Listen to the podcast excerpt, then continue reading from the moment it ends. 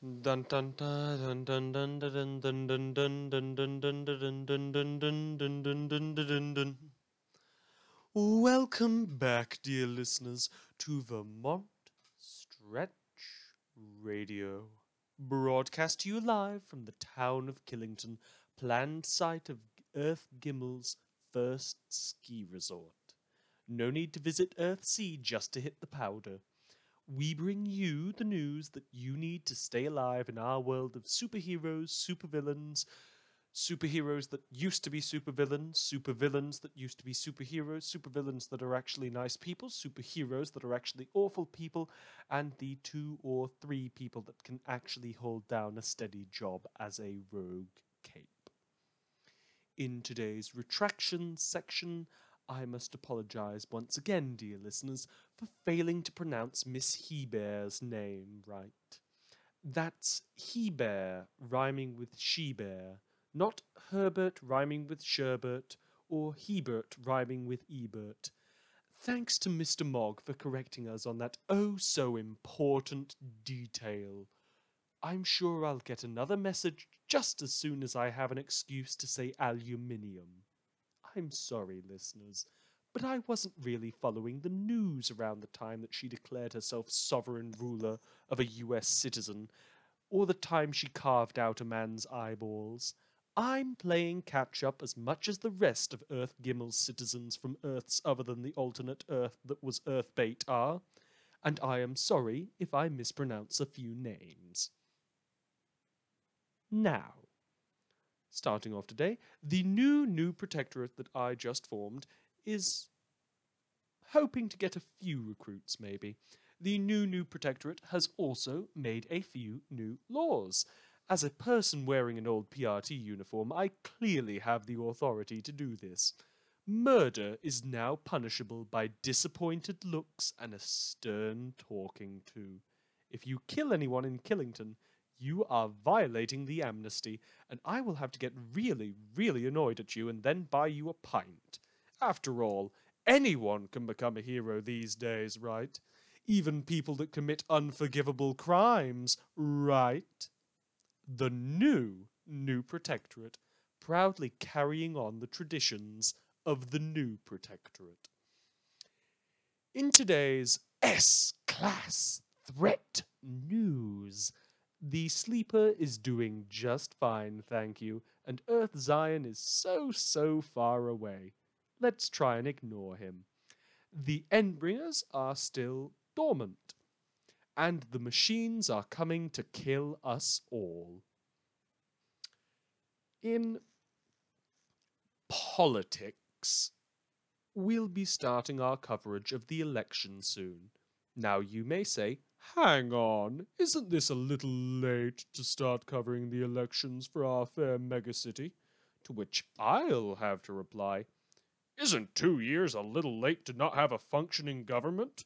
Isn't making the mayor of the largest population center the de facto ruler of Earth Gimel a little scary in terms of executive power? Aren't we supposed to have a layer of separation between government and business?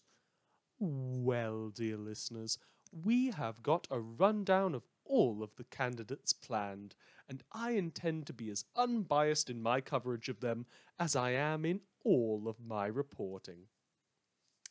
In traffic news, we are seeing some heavy traffic, by which I mean more than one or two cars, in and out of the roads over to the Fallen's world today. Their world does have a name, but it really doesn't matter when we all know it as that world with all the religious nutballs and Endbringer worship. I say this in the full knowledge that openly insulting or belittling the fallen has got numerous members of the mem of our fine press killed, mutilated, tortured into insanity, turned into funny little masks for recruits of the fallen to wear. Well, if the Fallen were still doing that sort of thing today, our heroes should probably have done something about it now, shouldn't they? Dear listeners, I actually came under fire a while back about my defense of the worship of the Endbringers and or Scion, especially in light of the actions undertaken by their most notorious religious following. Well, with regards to the fallen, I like to think that the actions of an extremist group should not colour your perceptions of religion. Freedom of expression, freedom of religion, they are both one of the foundations of this country, by which I mean this world. As much as one expects safety and security, one expects the right to believe what you want to believe.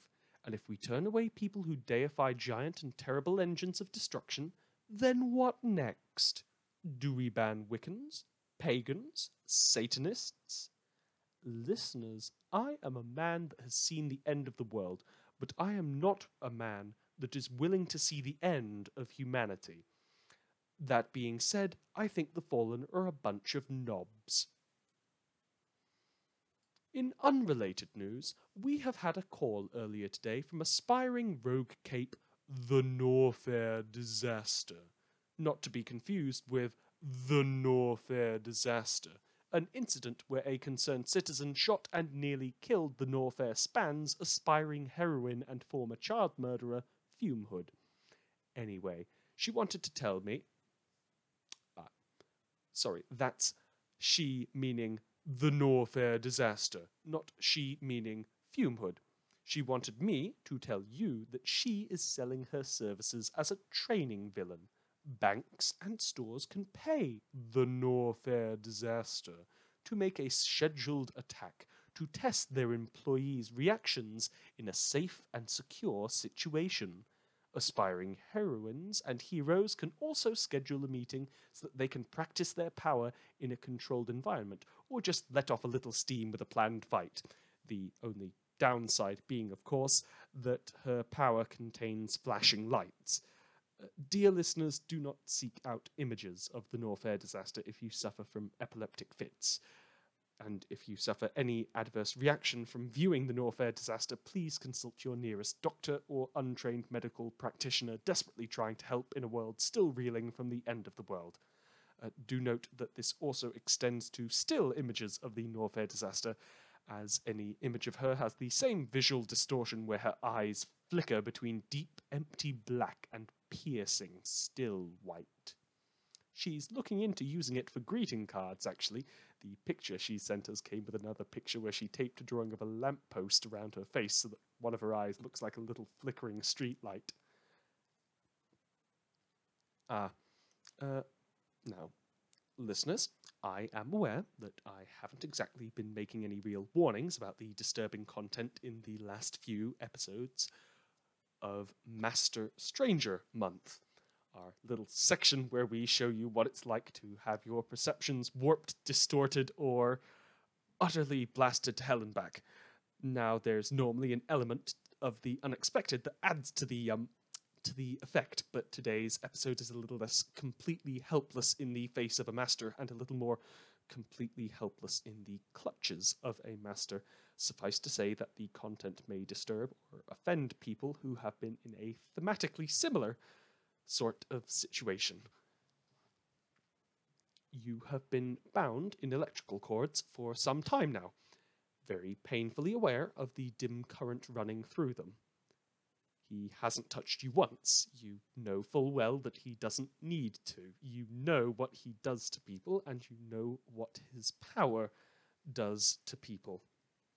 You know full well that there is no way out. By now, you're certain that if even if there had been, even if there was, your captor has you right where they want you. You can feel his eyes on you, and you can feel him feeling you feeling his eyes on you.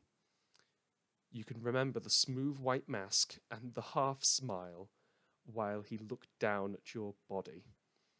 Your body is rebelling at you now, even as he gazes at you from behind. It's forcing you against the wires, forcing you to hurt yourself again and again while he laughs. He laughs and you scream. You can't really tell if you've been in the chair for three hours or for 15 minutes. Every so often he'll um or he'll ah, and your fingers will flex involuntarily. Your toes will just wriggle a little.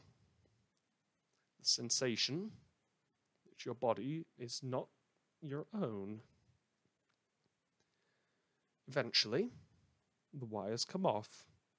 He lets you stand up, the pain ending, and he lets you turn, your hand balled into a little fist that stops an inch before you can touch his smug, smug face while he giggles with your mouth, running your hands through your hair, running your hands across your arms, across your chest, and today's today's Master Stranger Awareness Month.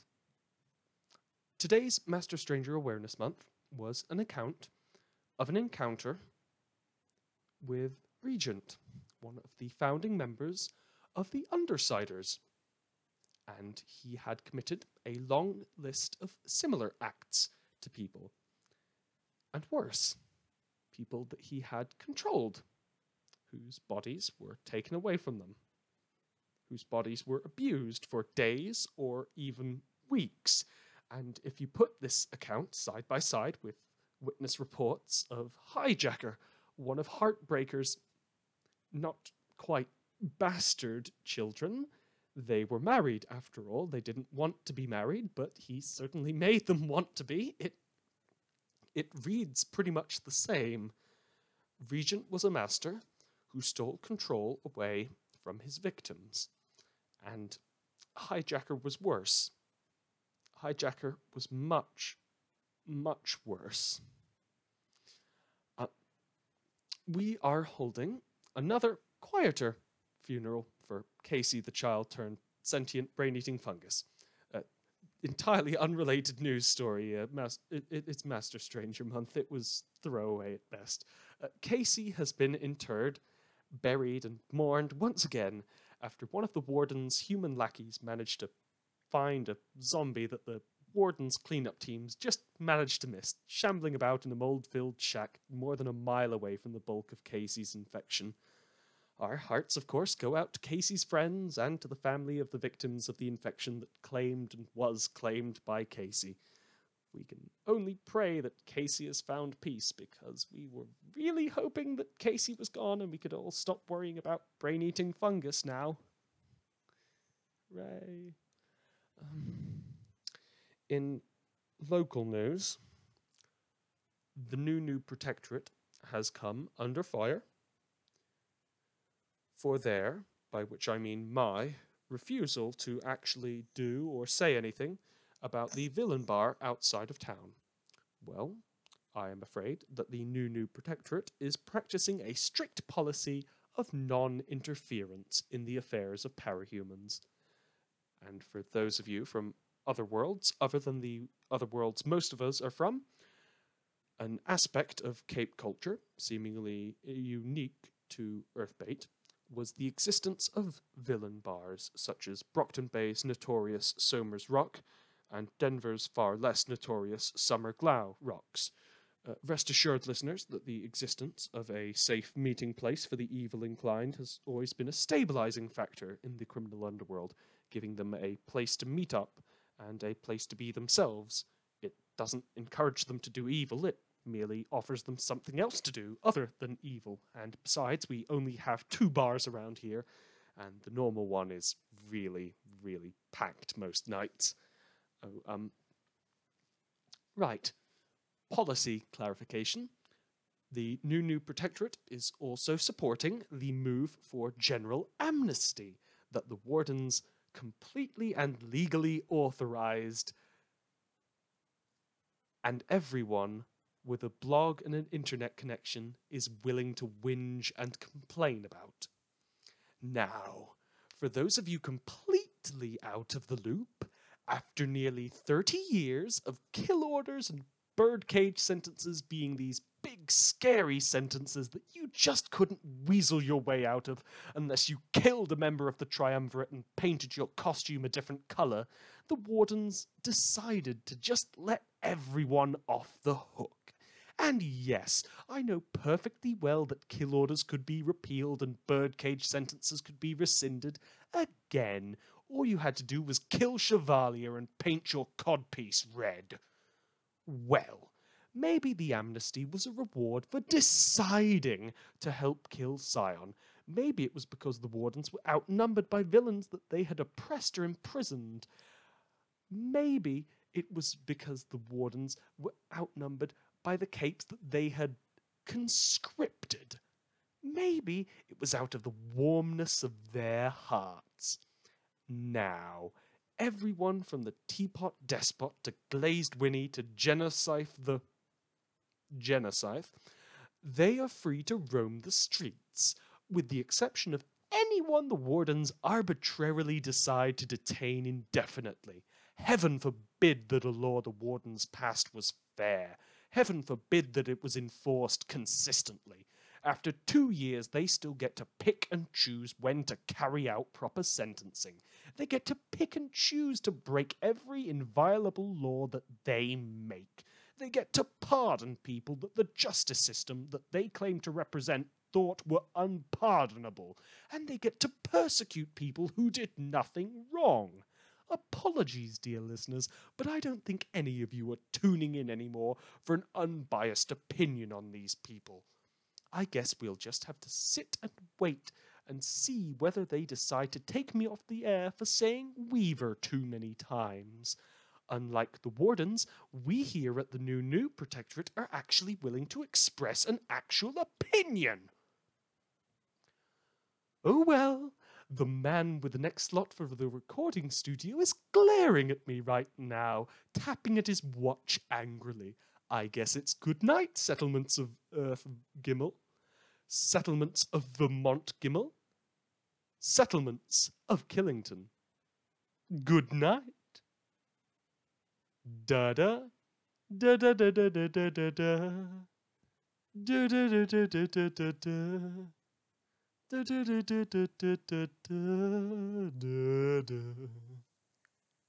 This was a fan production for Parahuman Audio Community content. Worm, Ward, and the Parahumans series are owned and written by J.C. McCrae. Check out Worm at parahumans.wordpress.com and Ward at parahumans.net.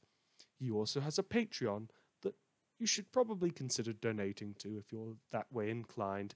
After all, the guy pulls one too many all nighters and he kind of continues to bring us really awesome content. I love his works. Otherwise, why would I may be making something like this? Now, for the Ward Audiobook Project, or the Wardiobook Project as I seem to insist on calling it, and for more community content, insert silly comparison here, visit parahumanaudio.com. Thanks for listening, dear listeners.